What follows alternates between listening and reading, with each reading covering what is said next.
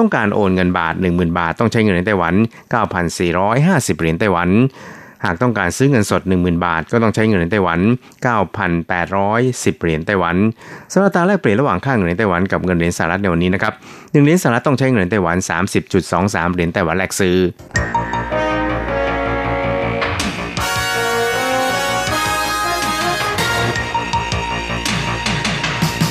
วิทยาการที่ก้าวหน้า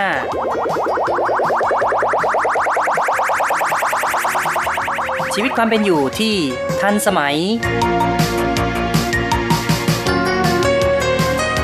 อะไรที่ใหม่ ๆ ล้ำยุค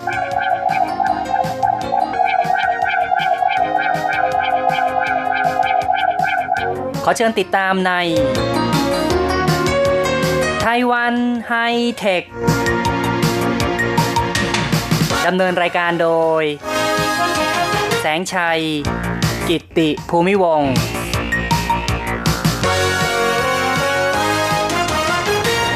คุณผู้ฟังที่รักครับ พบกันอีกแล้วในไต้หวันไฮเทคนะครับ ในครั้งนี้แสงชัยจะนำเอาเรื่องราวของสตาร์ทอัพในไต้หวันมาเล่าสู่กันฟังอีกครั้งหนึ่งสตาร์ทอัพหรือว่าบริษัททางด้านเทคโนโลยี ที่เกิดขึ้นใหม่นะครับ ก็เป็นสิ่งที่หลาย ๆ คนหลาย ๆ ฝ่ายกำลังให้ความสนใจกันมาก และในไต้หวันเองนั้นก็มีการส่งเสริมสตาร์ทอัพจนมีการคัดเลือก 10 สุดยอดสตาร์ทอัพประจำปี ในวันนี้เราก็จะมารู้จักกับอีกหนึ่งบริษัทสตาร์ทอัพซึ่งก็คือ Best Eye นะครับ ซึ่งใช้เทคโนโลยี AI ในการวิเคราะห์รูปภาพ รวมถึงการตรวจวิเคราะห์รูปร่างของมนุษย์ AI นั้นจะสามารถทำการจดจำใบหน้าแล้วก็จำแนกใบหน้า และยังสามารถจดจำจำแนกท่าทางของร่างกาย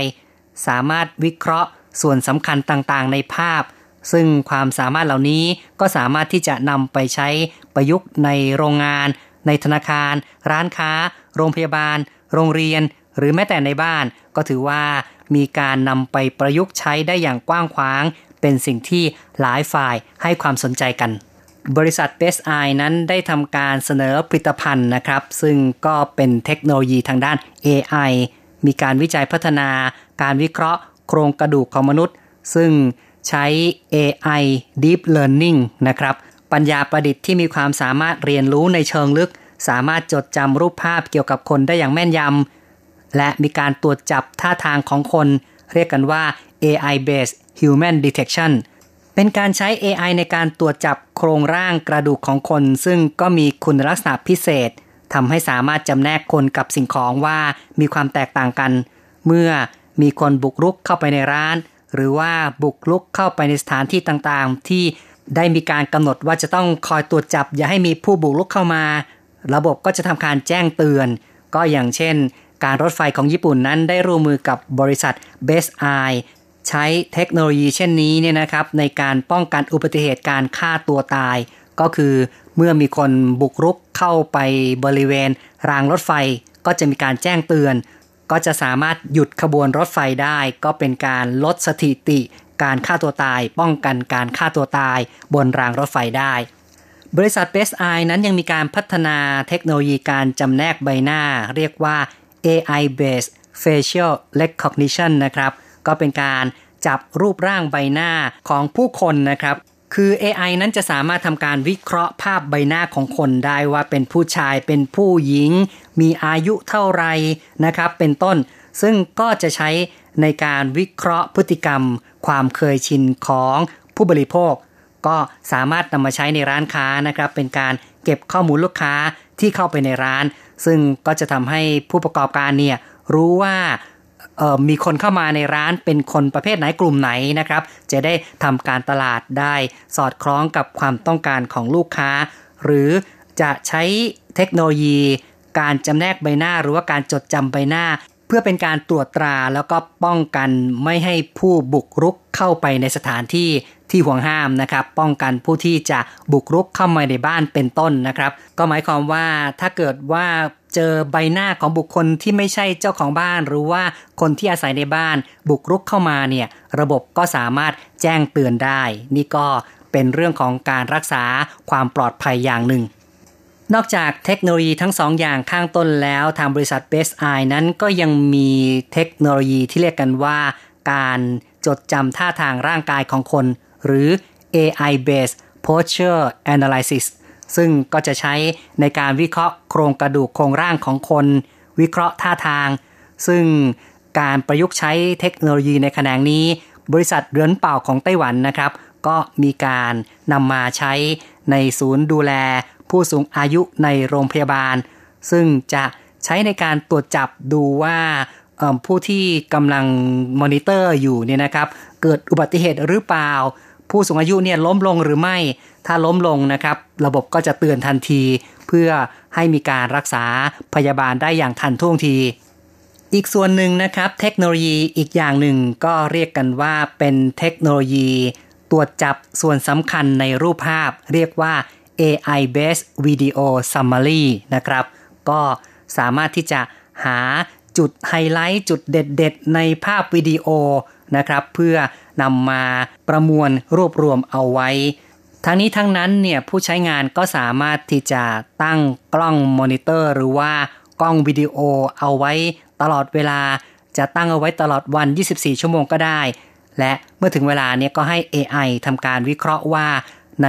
ภาพที่ถ่ายมานั้น มีจุดไหนที่สำคัญ ควรที่จะนำมาประมวลเพื่อใช้ประโยชน์ เป็นการลดแรงงานของคนนะครับที่ต้องมาคอยดูภาพเป็นเวลานานๆ ดูแล้วก็ตาเบลอ หาไม่เจออีกต่างหากนะครับ แต่ถ้าว่าใช้ AI เนี่ย AI ก็จะสามารถตรวจจับได้ว่าช่วงไหนน่าจะเป็นช่วงสำคัญที่ควรจะเก็บรวบรวมเอาไว้ หรืออาจจะเป็นการตรวจจับว่ามีใครบุกลุกเข้ามา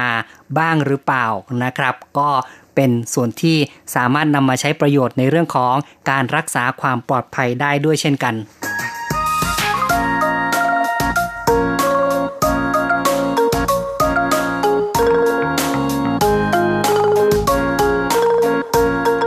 คุณผู้ฟังครับที่แสงชัยพูดมานี้นี่นะครับก็เป็นผลิตภัณฑ์ของบริษัท Best Eye ซึ่งเป็นสตาร์ทอัพนะครับหรือว่าเป็นบริษัทด้านเทคโนโลยีรายใหม่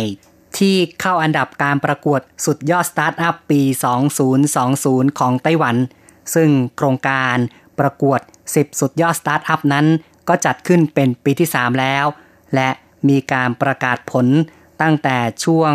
เดือนที่แล้วนะครับ โดยมีกิจการที่ประยุกต์ใช้ AI เนี่ยมีสัดส่วนถึงครึ่งหนึ่งทีเดียว หมายถึงว่าบรรดาสตาร์ทอัพเหล่านี้ก็จะมีการใช้เทคโนโลยีเกี่ยวกับ AI เข้ามาประยุกต์พัฒนาเป็นผลิตภัณฑ์ของทางบริษัท โครงการประกวด 10 สุดยอดสตาร์ทอัพนี้นะครับ ก็เป็นสิ่งที่ทางกระทรวงวิทยาศาสตร์ และเทคโนโลยีของไต้หวันนั้น ร่วมมือกับหน่วยงานทางด้านเอกชน ซึ่งเป็นหน่วยงานสนับสนุนแล้วก็เป็นตัวเร่งด้านการสตาร์ทอัพ ได้แก่ Microsoft จงหวา Telecom PWC Scale Up AITC Garage Plus Business Next เป็นต้นนะครับ ซึ่งก็มีองค์กรบริษัทต่างๆ ร่วม 20 กว่ารายทำการคัดเลือกสตาร์ทอัพทั้งหมด 2,620 ราย และก็ชักนำให้ 521 รายเข้าร่วมประกวด ส่งผลงานเข้าประกวดและมีการตัดสินคัดเลือก 10 สุดยอดสตาร์ทอัพประจำปี ในส่วนของบริษัท Best Eye นะครับ B E S E Y E I นะครับ Best Eye เนี่ยก็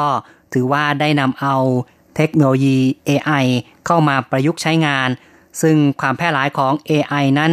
เรียกว่ามีการใช้งานกันอย่างกว้างขวาง ในส่วนของการจดจำใบหน้าหรือว่าการวิเคราะห์ภาพเกี่ยวกับมนุษย์เนี่ยก็มีผู้ที่พัฒนาขึ้นมาไม่น้อย แต่ว่า 90%นั้นก็จะใช้เฉพาะส่วนของใบหน้าก็คือว่านำเอา AI เนี่ยนะครับมาวิเคราะห์ใบหน้า แต่การที่จะวิเคราะห์ถึงสภาพร่างกายมนุษย์นั้นก็ถือว่า Best Eye นี้เป็นหนึ่งในผู้ที่แหวกแนวนะครับ คือมีการประยุกต์ใช้งานเกี่ยวกับการวิเคราะห์ท่าทางของมนุษย์ด้วย กล่าวได้ว่าทาง Best Eye ก็สามารถสร้างผลิตภัณฑ์ที่ดึงดูดนะครับ แม้แต่ Samsung หรือว่า Microsoft ก็เข้ามาร่วมมือกับทางสตาร์ทอัพรายนี้ของไต้หวันก็เป็นการบุกเบิกไปยังตลาดต่างประเทศ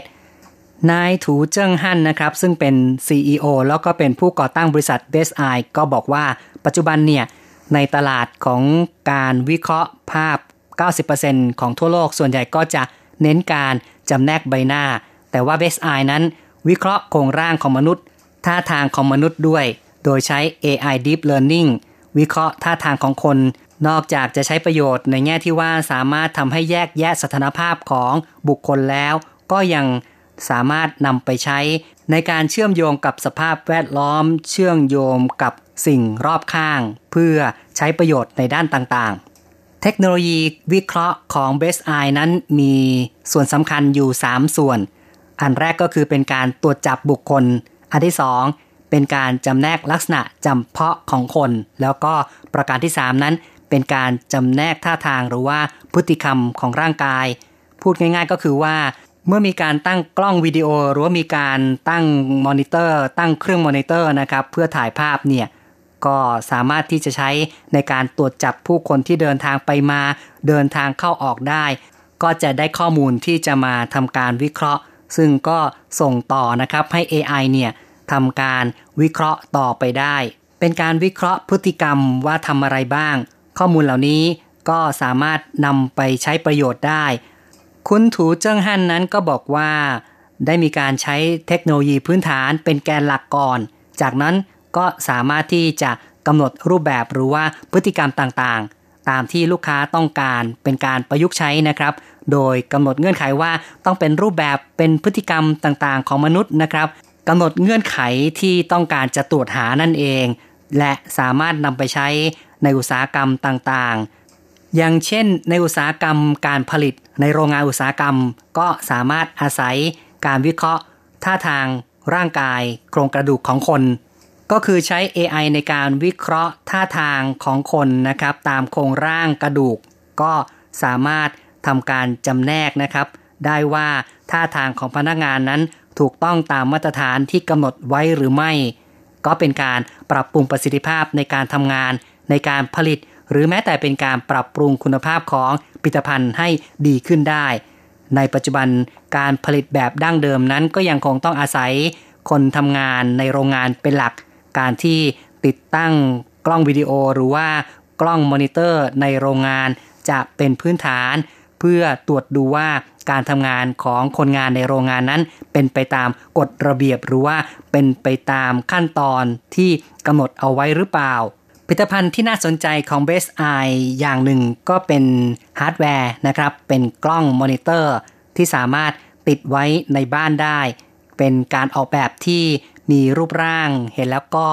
มีความน่าใช้นะครับ คือเป็นการออกแบบแบบทันสมัย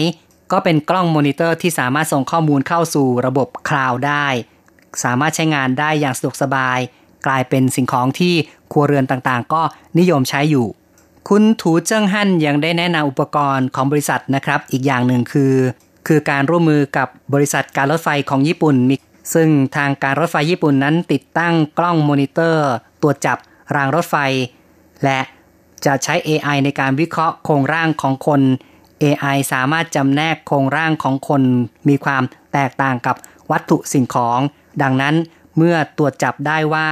มีคนบุกรุกเข้าไปในเขตราง ระบบก็จะแจ้งศูนย์ควบคุมหรือว่าแจ้งพนักงานที่สถานี เพื่อให้จัดการแก้ปัญหานะครับ ซึ่งปกตินั้นทางรถไฟที่ตัดกับทางรถยนต์ในบริเวณทางแยกนี้ ก็จะมีแผงกั้นกว่าแผงกั้นจะตั้งลงมานะครับกันรถได้เนี่ยใช้เวลา 40 วินาที ซึ่งถ้าหากว่ามีคนบุกรุกเข้าไปเวลา 40 วินาทีนี้ก็ถือว่าเป็นช่วงนาทีทองที่ต้องรีบฉวยโอกาสเอาไว้เพื่อป้องกันโศกนาฏกรรม ซึ่งแน่นอนว่าการป้องกันอุบัติเหตุบนรางรถไฟ การที่จะตรวจตาโดยใช้คนนี่นะครับคงทำได้ยาก เพราะฉะนั้นเนี่ยในบริเวณที่ค่อนข้างจะเป็นชนบทห่างไกลนั้น การใช้กล้องมอนิเตอร์ประกอบกับ AI นะครับที่จะคอยตรวจจับคนก็นับว่าเป็นการแก้ปัญหา การขาดแคลนแรงงานที่จะคอยเฝ้าระวังทางรถไฟในจุดที่อันตราย คุณผู้ฟังครับรายการไต้หวันไฮเทคในวันนี้แสงชัยได้นำเอาเรื่องราวของบริษัทสตาร์ทอัพของไต้หวัน Best Eye ผู้ซึ่งพัฒนาระบบ AI ในการวิเคราะห์ ภาพ รูปถ่ายคนแล้วก็ท่าทางของคนนะครับ ใช้ประโยชน์ในหลาย ๆ ด้านทีเดียว ก็หวังว่าคงจะได้รับสาระกันไปพอสมควรสำหรับไต้หวันไฮเทคในวันนี้เห็นทีต้องขออำลาไปก่อนนะครับ อย่าลืมกลับมาพบกันใหม่ในครั้งต่อไป